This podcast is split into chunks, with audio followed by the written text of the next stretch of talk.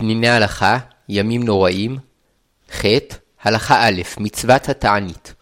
מצוות עשה להתענות ביום הכיפורים, שנאמר, והייתה לכם לחוקת עולם, בחודש השביעי בעשור לחודש תענו את נפשותיכם. וכל מלאכה לא תעשו, האזרח והגר הגר בתוככם. כי ביום הזה יכפר עליכם, לטהר אתכם מכל חטאותיכם לפני אדוני, תטהרו. שבת שבתון היא לכם, ועיניתם את נפשותיכם חוקת עולם. העובר ואינו מתענה, בנוסף לכך שביטל מצוות עשה, עובר גם בלא תעשה. ואף שעיקר מצוות העינוי להימנע מאכילה ושתייה, שעל ידם האדם מתקיים, מצוות העינוי כוללת עוד ארבעה איסורים, כמבואר בפרק הבא. מצוות התענית היא שלא לאכול אפילו כלשהו, ושלא לשתות אפילו טיפה אחת של מים. וכל האוכל או שותה אפילו כלשהו, עובר באיסור תורה. ואם אכל במזיד כשהוא כותב את הגסה, תמר גדול, או שתה כמלוא לוגמיו, חייב כרת, שנאמר, כי יכול הנפש אשר לא תעונה בעצם היום הזה, ונכרתה מעמיה. ואם עבר בשגגה, חייב קורבן חטאת. הרי שהעונש הוא רק כאשר אכל או שתה בשיעור כזה שמיישב מעט את דעתו, עד שבאותה שעה הוא נחשב כמי שאינו מעונה. ושיעורים אלה הם מסורת מהלכה למשה מסיני, שכמות כזו מיישבת את הדעת מעט. ומכל מקום, גם מי שאוכל או שותה כלשהו, עובר באיסור מהתורה. האוכל דבר שאינו ראוי לאכילה כדוגמת עלים וענפים, או תבלין חריף מאוד, או מאכל מקולקל שאינו ראוי לאכילה, אינו עובר באיסור תורה, מפני שלא אכל כדרך אכילה. וכן השותה דבר שאינו ראוי לשתייה, כגון שהוא חמוץ מאוד, או מעופש, אינו עובר באיסור תורה. אבל מדברי חכמים, כל הדברים הללו אסורים, מפני שבכך שהחליט לאוכלם או לשתותם בצאן, הרי שמבחינתו הם מאכלים או משקים ראויים, ולכן אסור לו לאוכלם ולשתותם. פניני הלכה, ימים נוראים, ח. הלכה ב' חולה שאין בו סכנה. גם חולה שמסובל בייסורים, כל זמן שאין נשקפת סכנה לחייו, אסור לו לאכול או לשתות אפילו כלשהו. וזאת משום שצום יום הכיפורים חיובו מהתורה, ועל כן רק פיקוח נפש דוחה אותו. וזה ההבדל שבין יום הכיפורים לשאר הצומות. שבצום יום הכיפורים גם החולים חייבים, הואיל ואיסורו מהתורה, ומצום תשעה באב חולים פטורים, ומהצומות הקלים אף מעוברות ומניקות פטורות.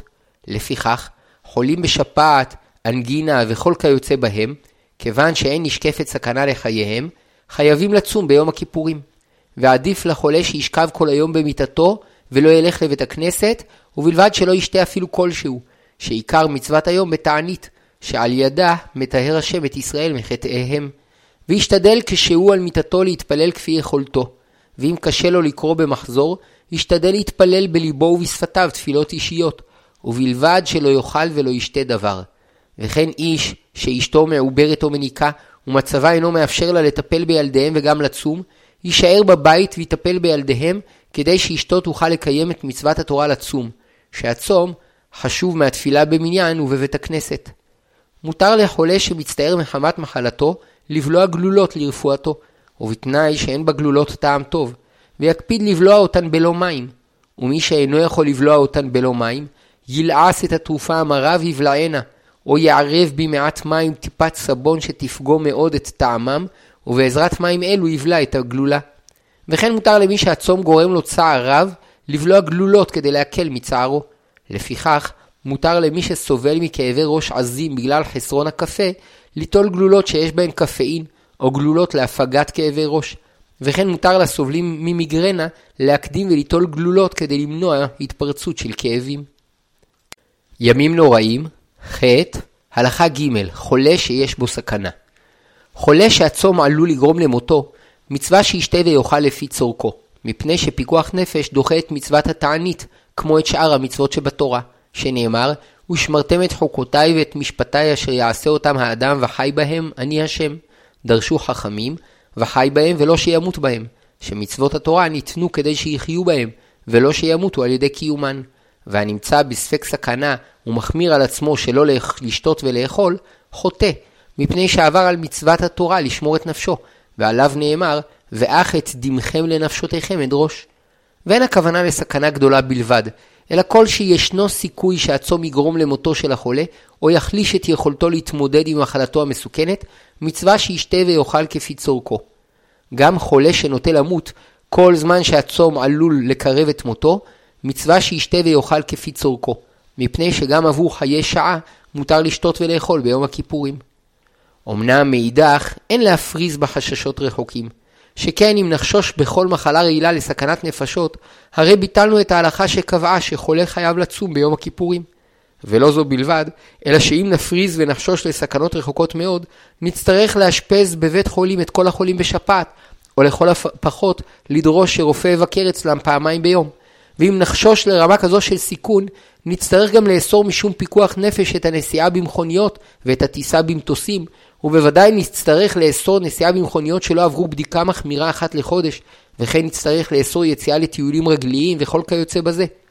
אלא כך הוא הכלל, כל סכנה שאנשים רגילים לטפל בה בדחיפות, תוך השקעת זמן ומשאבים, כמו החשת החולה לבית החולים באמצע היום העבודה, נחשבת כסכנת נפשות, וכדי למונעה, מצווה לחלל שבת ולשתות ולאכול ביום הכיפורים. אבל סכנה שאין מזדרזים לטפל בה תוך השקעת זמן ומשאבים, אינה נחשבת כסכנת נפשות. ימים נוראים, ח. הלכה ד' מי קובע את מצב הסכנה? ככלל, הלכה זו מסורה לרופאים, שעל פי המידע הרפואי שברשותם ועל פי ניסיונם צריכים לקבוע מתי יש חשש סכנה ומתי אין חשש. אולם הבעיה שרופאים רבים מתוך הששנות יתר או מתוך זלזול במצווה, מורים תמיד לכל חולה לשתות ולאכול ביום הכיפורים. ויש סבורים, בטעות, שאם יגידו לחולה לשתות ולאכול לשיעורים, כבר אין בכך איסור. ואילו האמת, שגם שתייה או אכילה לשיעורים, אסורה מהתורה. ורק לאחר שמצב החולה הוגדר כמסוכן והותר לו לשתות ולאכול, אם הוא יכול, עדיף שיסתפק בשתייה ואכילה לשיעורים. לפיכך על החולים לשאול בעניין זה רופא ירא שמיים. ואין יראת השמיים תלויה בהכרח בכיפה, אלא העיקר הוא שהרופא יהיה ישר ומוסרי, ויכריע באחריות מרבית, הן כלפי קדושת הצום, והן כלפי חיי אדם. גם על החולים מוטלת האחריות לשאול את הרופא מתוך יראת שמיים, כי כאשר הם לוחצים על הרופא להתיר להם לשתות ולאכול, הוא נמצא במצוקה רצינית, כי בנוסף לאחריות הכבדה שהוטלה על כתפיו, קשה לו להבחין בין חולה שנמצא בחשש סכנה, לבין חולה שחושש מהצום ומחפש דרך להיפטר ממנו, למרות שבאמת אין שום סכנה לחייו. שכן חלק מרכזי מהמידע שבידי הרופא הוא מהדיווח של החולה, וכאשר החולה לוחץ לקבל היתר, הרופא מסיק שמצבו קשה, ומסתבר שיורה לשתות ולאכול לשיעורים, בעוד שאם היה מדווח כראוי, היה מתברר שאין במצבו שמץ סכנה. במצב כזה, עיקר האחריות על ההוראה השגויה מוטלת על השואל. רופא ירא שמיים שנמצא בספק, ישקול בעצמו מה היה עושה אם ביום הכיפורים היה נודע לו על חולה כזה שצם. אם היה מוכן לנסוע עשר דקות כדי להורות לו לשתות ולאכול ולהצילו בכך מספק סכנה, סימן שאכן יש כאן סכנ... ספק סכנת נפשות, ועליו להורות לחולה שלפניו לשתות ולאכול ביום הכיפורים. ואם למרות אחריותו כלפי חיי אדם לא היה מוכן לנסוע לשם כך ביום הכיפורים עשר דקות, סימן שאין כאן ספק סכנה, ועליו להורות לחולה לצום. עצה זו מועילה לרופא רגיל, שמצד אחד אינו עצלן, ומאידך אינו אוהב להתרוצץ בין חוליו. חולה שטעה ושאל רופא שאינו ירא שמיים, והורה לו לשתות ולאכול, צריך להזדרז לשאול לפני יום הכיפורים רופא ירא שמיים. ואם חטא ולא שאל וכבר הגיע יום הכיפורים, ישתה ויאכל ביום הכיפורים. מפני שאף שיש לנו ספק אם הרופא השיב לו כהלכה, מכלל ספק לא יצאנו, ובכל מצב של ספק נפשות, יש להחמיר לשתות ולאכול. עוד צריך לדעת שלמרות שההלכה זו מסורה לרופאים, אם החולה סבור שהוא נמצא בספק סכנה וכדי להינצל עליו לשתות ולאכול, גם אם הרופאים סוברים שאין במצבו סכנה, עליו לשתות ולאכול. מפני שלעיתים אדם חש בחומרת מצבו יותר מהרופאים, וכפי שנאמר, לב יודע מרת נפשו. אבל אם החולה טוען שעליו לאכול, והרופא סבור שהאכילה תסכן את נפשו, שומעים לרופא. ימים נוראים, ח. הלכה ה' איזה חולה עדיף שישתה ויאכל לשיעורים. כאשר על פי ההוראה הרפואית החולה המסוכן אינו חייב לשתות ולאכול בדחיפות כמות גדולה, כתבו כמה מגדולי הראשונים שעדיף שישתה ויאכל בהפסקות פחות פחות מכשיור, כדי למעט באיסור. ואף שגם בשתייה ובאכילה מועטת יש איסור תורה, מכל מקום בשיעור יש חומרה נוספת, שבזדון חייבים עליו כרת, ובשגגה חייבים עליו חטאת, ולכן יש מעלה מסוימת בכך שישתה ויאכל פחות מכשיור. אמנם כאשר יש חשש שהשתייה והאכילה לשיעורים עלולה לגרום להתרשלות כלשהי בחיזוקו של החולה המסוכן, עליו לשתות ולאכול כרגיל. למשל, כאשר היולדת עייפה, מוטב שתשתה כרגיל כדי שתוכל לישון ברציפות ולא תצטרך להישאר ערה, על מנת שתספיק לשתות כפי צורכה לשיעורים. וכן חולי סכרת, שלא נמצא למצבם פתרון יציב, צריכים להיזהר בזה מאוד, שאם יש חשש שבעקבות האכילה לשיעורים יתרשלו ולא יאכלו כפי צורכם, יאכלו ברציפות, ועדיף שיתפללו במניין בבית הכנסת ויאכלו כל כמה שעות יותר מכשיעור, מאשר יהדרו באכילה לשיעורים ולא יבואו לבית הכנסת. ועתה נבהר את סדר השתייה והאכילה לשיעורים. שיעור שתייה הוא כמלוא פיו, היינו כמלוא פיו עם לחי אחת מלאה, כל אדם לפי גודל פיו. וכיוון שהשיעור משתנה מאדם לאדם, החולה צריך לבדוק כמה מים נכנסים בכמלוא פיו, ויפלטם לתוך כוס, ויסמן את המקום שאליו הגיעו המים, וישתה בכל פעם פחות מזה. לכתחילה יש לבדוק זאת לפני כניסת הצום. שיעור האכילה ככותבת הגסה, תמר גדול, שהוא פחות מכביצה, ופחות מכשיעור הוא כ-30 סמ"ק. זמן ההפסק שבין שתייה לשתייה ובין אכילה לאכילה צריך להיות כשיעור אכילת פרס, וכיוון שיש סוברים שהוא כתשע דקות, לכתחילה כך טוב להפסיק, ואם צריך לאכול ולשתות יותר, אפשר להסתפק בהפסק של שבע דקות, ובשתייה, אם צריך לשתות יותר, אפשר להסתפק בהפסק של דקה, מפני שיש סוברים שלגבי שתייה הפסק זה מספיק. אין הבדל בין מים לשאר משקים, ולכן ממליצים לחולה שדי לו בשתייה לשיעורים, שישתה משקים עתירי קלוריות, ועל ידי כך לא יצטרך לאכול. ימים נוראים, ח' הלכה ו', הצד הפסיכולוגי. לעתים אדם נחלש מאוד ביום הכיפורים, והוא מפחד שמא הוא עומד לאבד את הכרתו ולמות.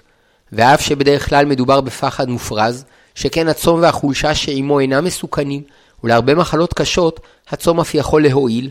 מכל מקום, ייתכן שיש לו בעיה נוספת, שבעטייה הצום עלול לסכן את נפשו, ולכן, אם למרות קדושת היום הוא חושש לנפשו ומבקש לאכול או לשתות, נותנים לו.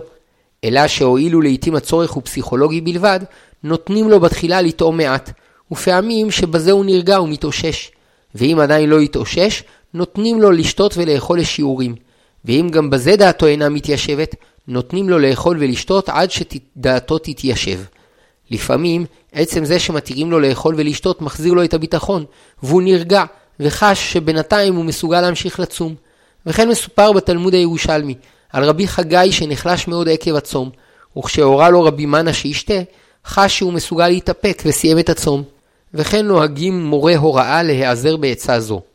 מאידך, צריך להיזהר מאוד שלא להקל ראש בסכנה, שאם ההוראה הרפואית היא לשתות ולאכול, צריך החולה לשתות ולאכול בשמחה, מפני שבשמירתו על נפשו הוא מקיים את מצוות בוראו, ובזכות קיום המצווה יש לקוות שיזכה להאריך ימים. וגדולי ישראל נהגו להזהיר את החולים על כך, וכשידעו על חולה שיש חשש שיחמיר על עצמו ויסתכן בנפשו, היו הולכים אצלו ביום הכיפורים כדי לשדלו לשתות ולאכול. ימים נוראים, ח' הלכה ז' דיני אכילת חולים מסוכנים וילדים. חולים מסוכנים וכן ילדים צריכים לברך לפני שישתו ויאכלו ביום הכיפורים. ואם ישתו ויאכלו כשיעור שמחייב ברכה אחרונה, יברכו ברכה אחרונה. חולה מסוכן ששותה לשיעורים, כיוון שבכל פעם הוא שותה פחות ממלוא לוגמיו, אינו מברך ברכה אחרונה, כי שיעור שתייה שמחייב ברכה אחרונה הוא רביעית, 75 מיליליטרים. לגבי אכילה, גם אם אכל פחות פחות מכשיעור, חייב בברכה אחרונה. כי פחות מכשיעור שחייבים עליו כרת ביום הכיפורים הוא כ-30 סמ"ק, ושיעור זה יותר משיעור זית שחייבים לברך עליו ברכה אחרונה. כבר למדנו שכאשר אפשר, עדיף שהחולה המסוכן יאכל וישתה פחות פחות מכשיעור, אבל כאשר יש בכך קושי מסוים, יאכל וישתה כרגיל. למשל, יולדת שצריכה לישון, עדיף שתשתה ותאכל כרגיל, כדי שתוכל להתאושש כראוי, וכן חולי סכרת שמתפללים בציבור, עדיף שיאכלו כרגיל ויתפללו במניין ללא חשש סכנה. וכן לגבי ילדים שאוכלים ביום הכיפורים, יאכלו וישתו כרגיל. האוכל לחם צריך ליטול ידיו תחילה, ולא ייטול את כל כף ידו, מפני שמעיקר הדין אפשר להסתפק בנטילה עד סוף קשרי אצבעותיו, וייטול כל יד פעמיים ברציפות. המתכוון לאכול פחות מנפח כביצה, לא יברך על נטילתו, ואם הוא מתכוון לאכול יותר, יברך על נטילת ידיים. הרגיל ליטול תמיד מים אחרונים לפני ברכת המזון, רשאי ליטול גם ביום הכיפורים, אבל מי שאינו רגיל ליטול תמיד, לא ייטול ביום הכיפורים. האוכל לחם בש... כשיעור זית צריך לומר בברכת המזון יעלה ויבוא ולהזכיר את יום הכיפורים. ואם שכח ולא הזכיר, אינו חוזר. אם יום הכיפורים חל בשבת, יאמר גם רצה והחליצנו, ואם שכח ולא הזכיר, אינו חוזר. המברך ברכה מעין שלוש צריך להזכיר את יום הכיפורים. הוא מובן מאליו שאם שכח, אינו חוזר. שאפילו בשבת רגילה, מי ששכח להזכיר שבת בברכת מעין שלוש, אינו חוזר. יש אומרים שחולה מסוכן שאוכל ביום הכיפורים, צריך לבצוע לחם משנה, ואם הוא יום כיפורים שחל בשבת, צריך גם לקדש לפני הארוחה. אבל לדעת רוב הפוסקים, אין צריך לקדש ולבצוע לחם משנה ביום הכיפורים, וכן הלכה. ימים נוראים, ח' הלכה ח' מעוברות. מעוברות ומניקות חייבות לצום ביום הכיפורים. ואפילו בצום תשעה באב מעוברות ומניקות חייבות, קל וחומר ביום הכיפורים שחיובו מהתורה. בדור האחרון ישנם רבנים שמקלים למעוברות לשתות לשיעורים, מפני שלדעתם אנשים נעשו חלושות, והצום, והצום עלול לגרום להן שיפילו את עוברן. אולם ממחקרים שנעשו בארץ ובחוץ לארץ, התברר שהצום אינו מעלה את הסיכון להפלה, ורק לעיתים נדירות הצום עלול לזרז לידה בחודש התשיעי, ובכל אופן אין בכך סכנת נפשות. גם אין שום סימוכין לטענה שכיום נעשינו חלושים יותר. להפך, אנשים חיים כיום בבריאות טובה מבעבר, הן בזכות שפע המזון המגוון, והן בזכות ההתקדמות הרפואית, ואף תוחלת החיים עלתה בעשרות שנים. לפיכך אין מקום להקל כיום יותר מאשר בעבר, והדין נשאר במקומו שמעוברות ומניקות חייבות לצום. לפיכך, גם מעוברת שסובלת מהקאות שגרתיות, לחץ דם גבוה במקצת, המוגלובין, ברזל, נמוך, ומחושי הריון מקובלים, חייבת בצום יום הכיפורים, ובכלל זה אסור למעוברת גם לשתות לשיעורים. ורק במקרים של הריון קשה במיוחד, או הריון שנמצא בסיכון, וכן בשבועות הראשונים להריון שנוצר על ידי מבחינה, יש צורך לשאול לרופא ירא שמיים, ואם יקבע שיש ספק סכנת נפשות לאם או לעובר, מותר למעוברת לשתות, ועדיף שתשתה לשיעורים. אבל בהיריון רגיל שכרוך בהקאות ומיחושים שגרתיים, חובה לצום ואין מקום לשאלה. אמנם אם באמצע הצום המעוברת תרגיש שהיא נכנסת למצב מסוכן, תשתה ותאכל כפי צורכה. ימים נוראים, ח' הלכה ט' יולדת. יולדת, משעה שאחזו בה חבלי לידה, או משעה שצריך להבהילה לבית חולים, נחשבת כחולה מסוכנת, שצריכה לשתות ולאכול כפי צורכה.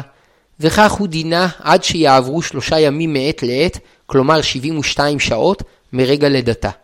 ואם הן מסתיימות באמצע יום הכיפורים, תוכל לשתות ולאכול כפי צורכה עד לסיום 72 השעות.